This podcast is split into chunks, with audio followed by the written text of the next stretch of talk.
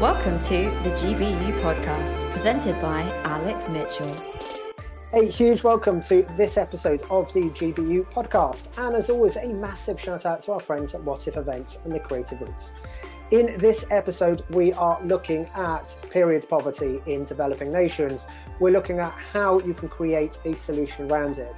The founder that we're speaking to did a lot of research in this area, found there was a massive issue, all off the back of a random conversation from a 14 year old in a class she was in. It, she is creating a massive solution to a really, really big problem. How do you create sanitary pads which are affordable while also are available as well? She's looking at microfinancing and creating skill sets for women within local communities as part of the solution as well. If you don't get anything out of this podcast, I will be absolutely staggered. At the very least, you're going to go away motivated and inspired. So I don't really need to say it, but I hope you enjoy it. For this episode, I'm joined by Alison, who is a great founder running a fantastically interesting business. But to tell you more about what she does and who she is, Alison, over to you. Hi, thanks for that. Uh, I'm Alison, and I started Lilypads about two and a half years ago out of my academic research. We now do reusable sanitary pads in the UK and Kenya, as well as other countries across Africa, as well as some menstrual health education. So you mentioned, I mean, I, we came across each other, I think, through Pitch at the Palace, where I was one of the mentors for it, and I met you there and saw your pitch. I think actually you won. Well, you won one of the votes anyway. You did remarkably well, which is great, and deservedly so for the type of area you're working in. You, you mentioned the academic research side. What did you find out from that? And obviously, a lot of people do research or academia do research, but very few then go, right, I've done this research, now I'm going to set up something. Was the end game always to set something up? Or was it literally, I'll do research and then suddenly, oh Christ, hold on, now look at what yep. I'm doing? I was like, oh, I'm doing a dissertation and somehow it's a business and I'm not really sure what happened there, but we're just going to go for it, apparently. So it was I'd always my school had always supported a charity. I loved them. They did orphan support work in Kenya. I got to university and was like, oh, can I come out and see you? And realized they really struggled with teaching sexual health, along with quite a lot of charities. We there was lots of research around sexual health, and there's not so many practical plans on this is what you do when you're in such and such a scenario. And so my research became if you're a charity with a large number of students and you've got very limited resources, how do you effectively teach it? And as a young person, I'd just been through the education system. I had a fair idea of what techniques we sometimes use, what sometimes goes really well, and what can go disastrously in a setting context. And so that literally became my dissertation was if I run 15 lessons and we look at levels of interaction, male versus female, age groups in a classroom, what happens? Do you understand more? There's really interesting effects when you're teaching sexual health because students of a certain age want to show that they know what they're talking about.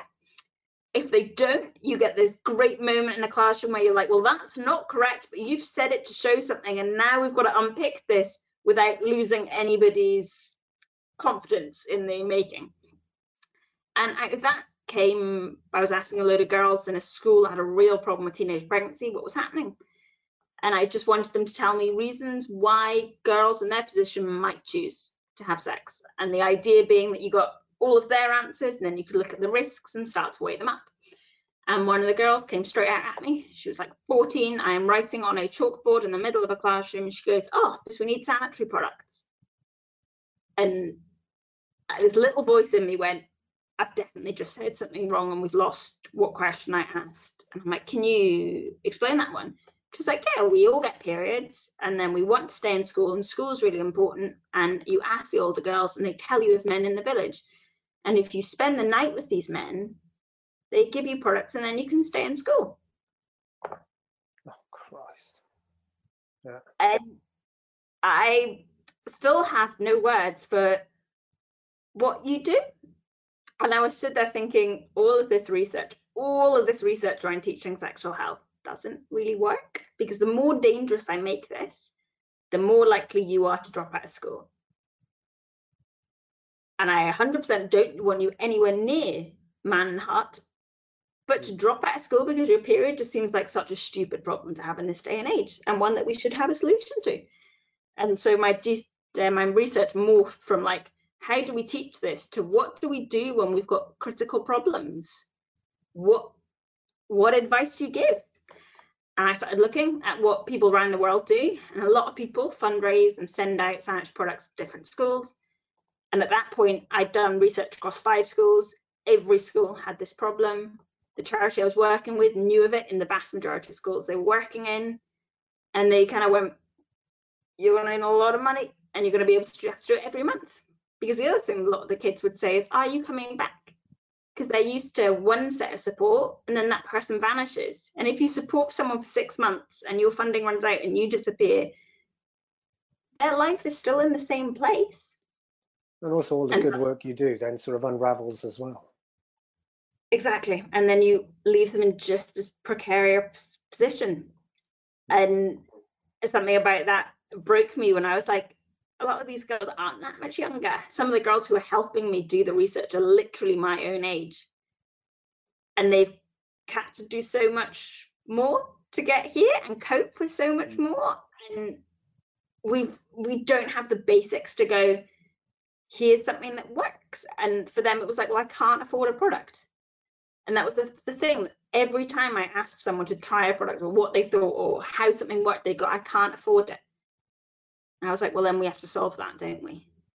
Because if we can do everything else, it's time we make affordable sanitary products. And that became the mission.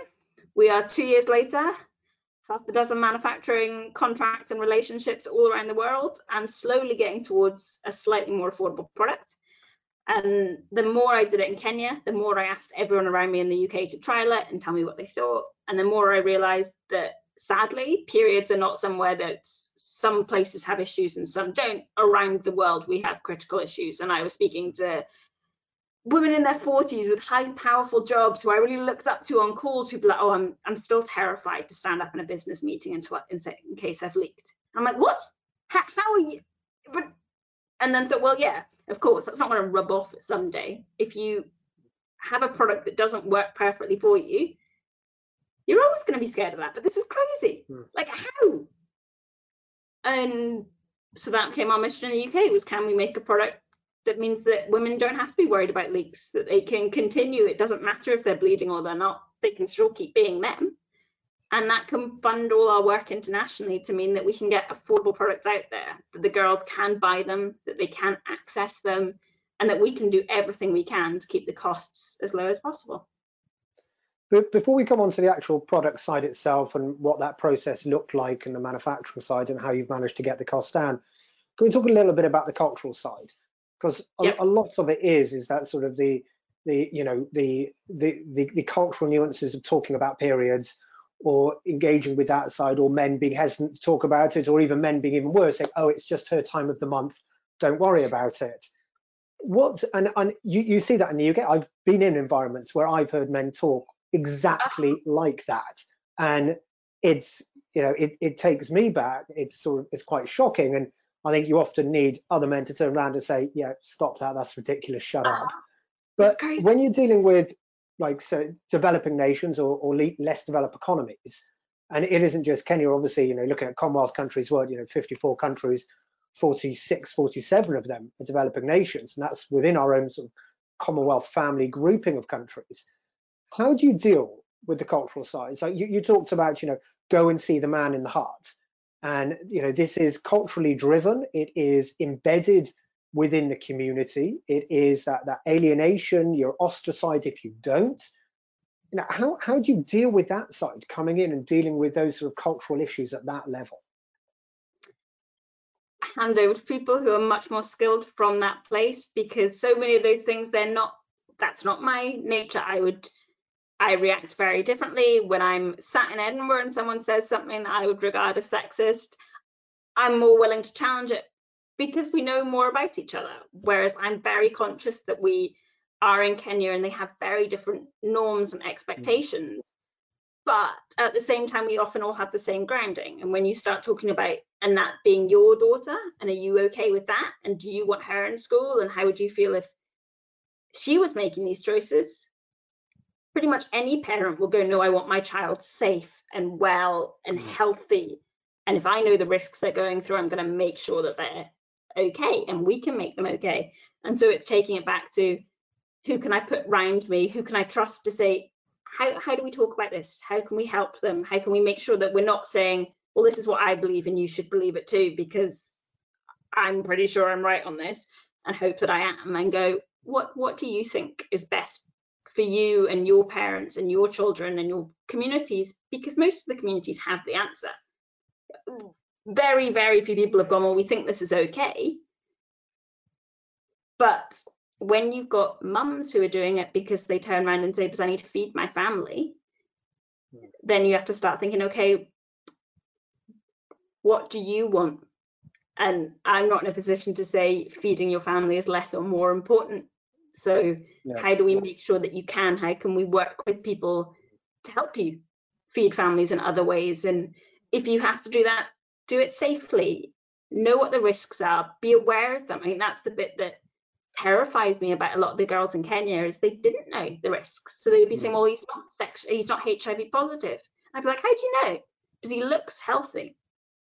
Yeah, because you can. HIV isn't something where you morph into another person and it gets tattooed on your head. But there was this expectation that you must look really well, uh, unwell, and being able to unpick that and say, okay, this is now what the truth looks like. Let's look at other things. Let's get other people to talk. Let's get mums in the community to chat about what choices you can make and what you can do rather than me giving them what I think they could. And I think it's, I mean, you you you hit on a really interesting area there. It isn't just one one point. It is mul multiple points, multiple different stakeholders, multiple groups, cultural nuances, changing behavior, changing learned behavior, understanding why people, like you said, you know, to feed someone, to feed their family, it's very difficult to turn around and try and argue against that because they're trying to put food on their table, on the table for their children. And how dare me as a white guy come along and say to you, oh no, that isn't as you know, it's you've got to be very careful of that. And you know, when I run a charity called Kit Us Out, uh, our, our focus is you know very different, but we focus on disability sport in developing nations. And in a lot of developing nations, disability is literally brushed under the carpet. If you've got a person who's disabled, you know, number of instances we've come across, they're just literally locked in the house. It's you do, you know, you just don't. It, they're they're hidden, completely hidden, rather than being engaged and brought into society. And when we started going into that, I said, well, why is that? And all we want to do is give out kits so people can compete. It was then, well, you start looking at the cultural things and you look at the side of it, and then you think, well, how do you create success? How do you get people aboard. And then you speak to governments or major agencies who just don't want to even engage in that conversation. But the one thing we found on that area was the the absolute importance of, as you fully alluded to, of working in partnership with other organizations and those with the right skill sets to deal with that side and to help have the conversation in that side. And it's something we've seen with Kit Us Out, the importance of that partnership and collaboration work. But let's get onto onto Lilypads you, have got the vision you've got the mission then what like I, I, presume you don't have a background in manufacturing sanitary pads nope. or, or, any level of manufacturing how, how did that look how do you go right i'm going to create a supply chain i'm going to you know do this that and the other what did that look like terrifying it was an interesting moment when i realized there was this thing of like, I'm just going to do it and this is going to work. And then at some point, I kind of got halfway up the tree and was like, oh, I'm too far to jump down and I'm not entirely sure how I get. So we're just going to have to start making up and hope this works. And it also went with a lot of being willing to say, I don't know, and can someone help or ask? And so I can say just about, which is how we got the first set of pads. And then when we need a manufacturer, how on earth do you find a manufacturer in Kenya? I was saying this to someone and they were like, well, I know someone who makes leather handbags in Kenya. Would that help you? I'm like, not the same type of manufacturing, but yes, that is one step closer, so I will take that. Got on the phone with them and they're like, we don't do your kind of manufacturing. I'm like, no, that's fine. Do you know anyone who does that would be willing to take a risk on this totally mad project? And they're like, well, I can I can give you to so and so. Quite a few people went, you want us to do what? sanitary but no we don't do sanitary products we don't do female hygiene products we don't do and i was like cool next can somebody else help and being willing to kind of say that being much more upfront with going, I need this, I don't know this, I do know this, can we work? And I got more comfortable saying that and found that in some places that made that was great manufacturing help because people would then be like, oh, cool, so I can do this. And you're doing it that way, and that's really expensive. Why won't you do it this way? And it was like, oh, there wasn't a I won't, there was I didn't know, but hmm. fab. can you do that? Will you help us? But I mean, we are still looking for the perfect manufacturer. I have no idea. Oh, I do. But a dozen that we've now worked with in different ways, and getting price point down is really hard. And I think one of the hardest things for us has been, well, I know how we can get it down in some ways. There are corners we can cut, but we're helping a little girl in Kenya, and I'm not willing to find that I've got a factory full of young children making them. Mm. And I was kind of on a call where someone went, Do you really think that happens? And then sat yes at the Impact Summit, listening to the team from Tony's Chocolonely talking about child labour and the chocolate industry being like, yeah, sadly, you have to be really careful. And that adds so much more time and effort than I ever comprehended. And that has opened my eyes so much to walking in a shop and seeing something and thinking, wow, you've got that three pounds. How did you do? How did you do that? Because there are only some costs that you can cut. And yet we've got to the point where you get seven steps forward, you have a product, it works, it's been tested, and there is some random regulatory thing that now needs to be passed. And hey, that's eight months of work or you get it so far to realize there's another thing. But thankfully, having a really good, really honest team that are willing to go, we've got a problem, and will tell me the minute we're aware of it so we can start looking at solutions and accepting that some days is going to be a problem solving day and a bar of chocolate at the end of the day is going to make it that so I can do it tomorrow morning helps but I mean, I in no way could say I'm now a manufacturing guru. I know a lot more. I'm not even sure now what skills, if I had to write myself a checklist for 18 year old me, I would give them. I think it would more be like perseverance and a bucket load of courage and really hope and ask a lot of people and somewhere you're going to muddle through because it's one of those things that there aren't that many skills. But thankfully, a lot of people willing to give some time to help. And with those um, individuals because it's you know it, it is important of where especially you're in a different country where you're constantly getting knockbacks or pushbacks or other challenges or other issues put in place and it just seems to go on and on and on and on and the motivation side you know we've sent kit out to different places and we've had all the documents and all the rest of it in place and lo and behold it gets lost at an airport and yep. you know full well it's you know gone into some sort of someone's back pocket or someone's boot of a car and it's gone onto a market stall in, you know, Namibia or, you know, Ghana or um, Democratic Republic of Congo or somewhere like that. And there isn't anything you can do about it. It is sometimes you just have these mockbacks. And I think that that's sort of the mental fortitude to keep picking yourself up and go, right, okay, now I need to move on to the next one. And it's okay, we park that. And then also being clear over what you're after. Like, you know, okay, so you don't do that. Right. Can you introduce me to someone who does? And I think being really willing to be adaptive and be willing to push and be willing to ask is is is is a massive skill and is uh, is often not talked about because we do turn around and we put all our focus on like this is going to be my supply chain this is how it's going to work. And when it doesn't quite work it's you know you either go oh well that's it hands in the air done forget about it it's not going to happen. And in a lot of instances you just you just can't do that. You just got to keep pushing and finding another route. I think it was on a one of these episodes where i speak to someone and say whenever they hear no they hear go. And i think that's a that's a really good mantra to go by especially in anything in in uh, developing nations and stuff like that is there are significant additional barriers no matter what you're trying to do so right you, you've you, you're a couple of years in you've got you're starting to get the manufacturing side let's talk a little bit about the logistics element as well. You're not dealing about one product that someone needs one of it once a year.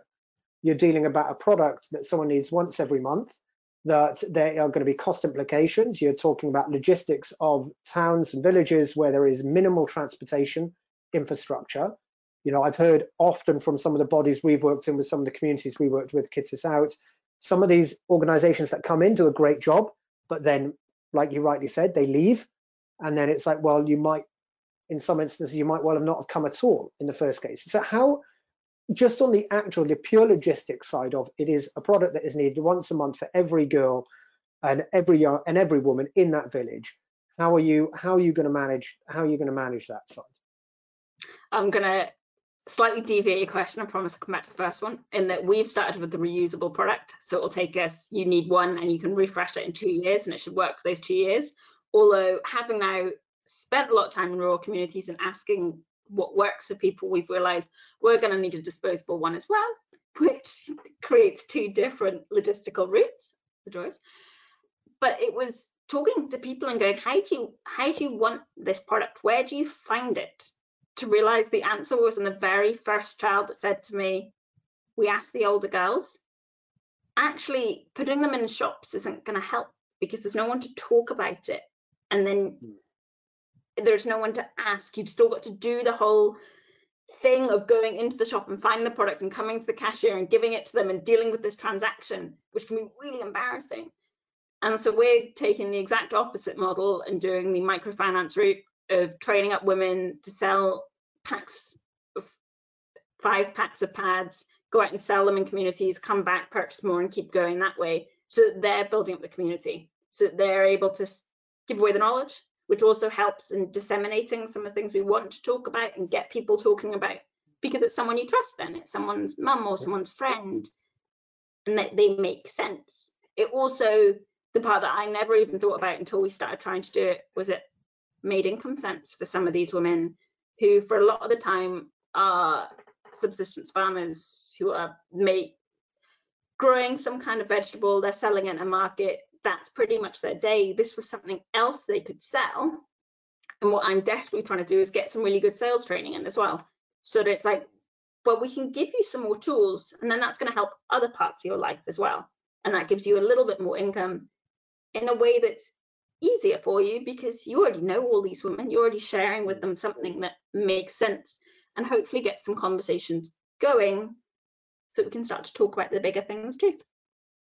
So yeah, that's the very ground end and the logistics chain works back. We're now going through charities.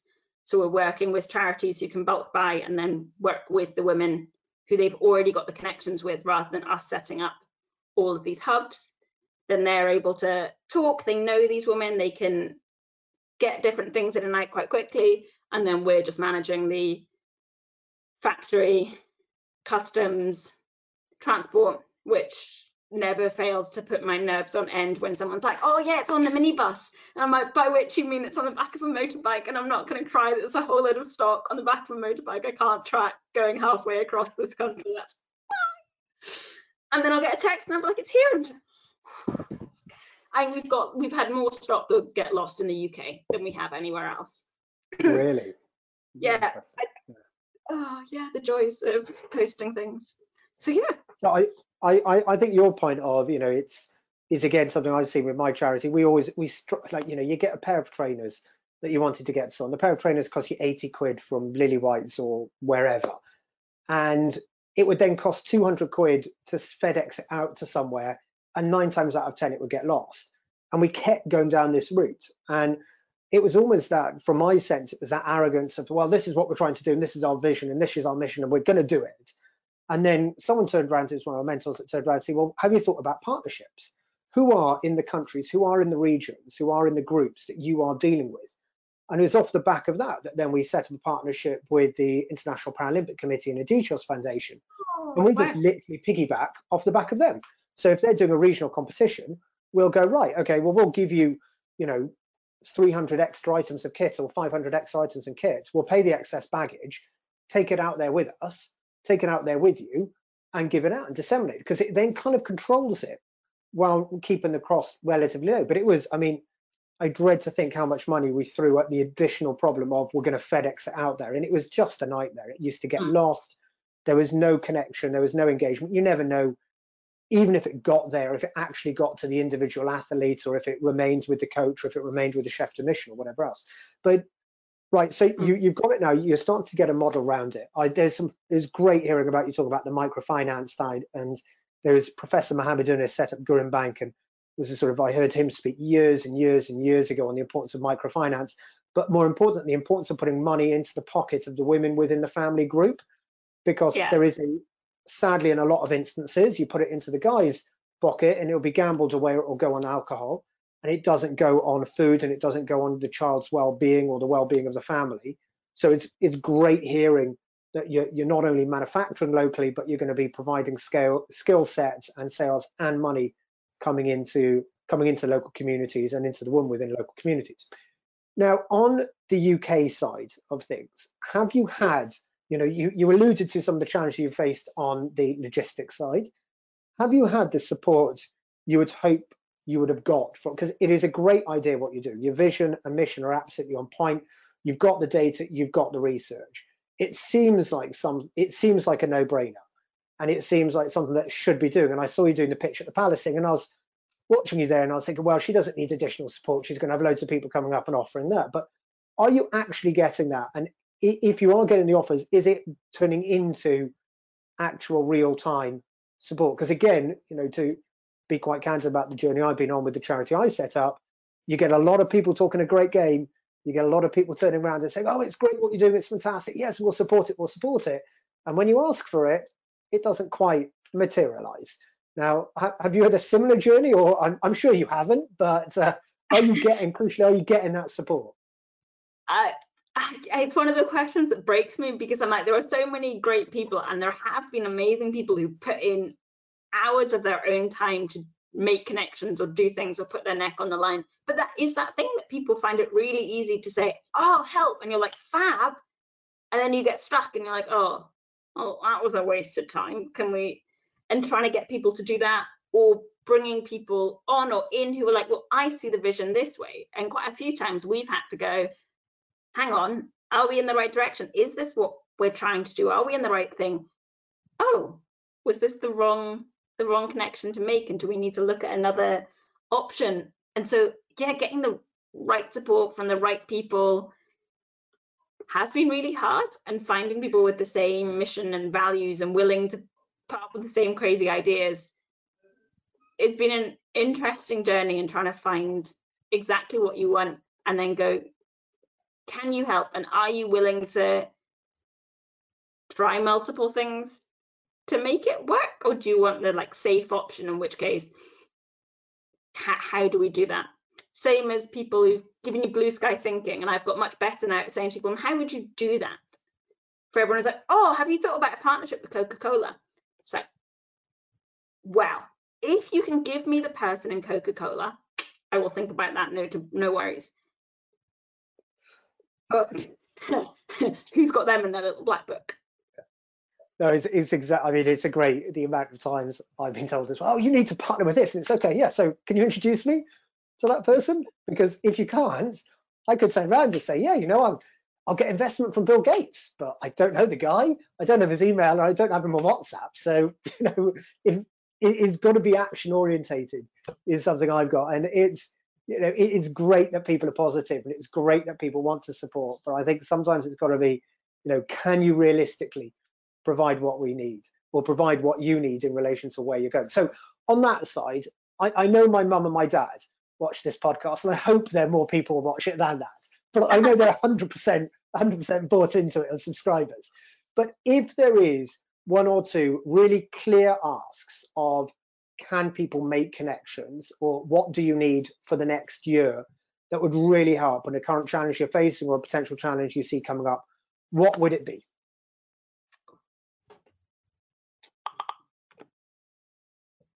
Did I? Oh, sorry, I got a completely blank screen as you said that, and I was like, oh, okay, so I'm not allowed my ask. Well, one of my things is we have been working crazily hard on our UK product, and we are putting it out to Kickstarter at the end of June. So any and all publicity, likes, shares, and smiles around it would be very much appreciated because this is us absolutely testing and going, this is what our international side looks like. But also, well, the whole thing looks like. And then our international side, we're always looking for charities, especially ones who work with women and know if these issues, work in communities, have tried things by paths before, maybe haven't, and suddenly listened to this and gone, what are our people using? And if so, always looking for partners. Really, at this moment in time, no longer matters where you are because we seem to be building connections halfway around the world, whether or not I choose the country. So, yeah, partners or shares of Kickstarter. Alison, it's amazing what you're doing, and it's fantastic to hear the successes you're getting, even though I can only imagine just by hearing what you're talking about the numerous barriers you're constantly facing. But look, keep at it is all I can say. Um, I'm sure anyone listening to this will help in any way they can with meaningful connections, properly sharing the Kickstarter campaign and properly making sensible introductions. But look, keep at it. It's it's fantastic, and you're answering a real problem. It's something you often hear on the news and from dealing with charities and organizations in developing nations quite a lot of the time.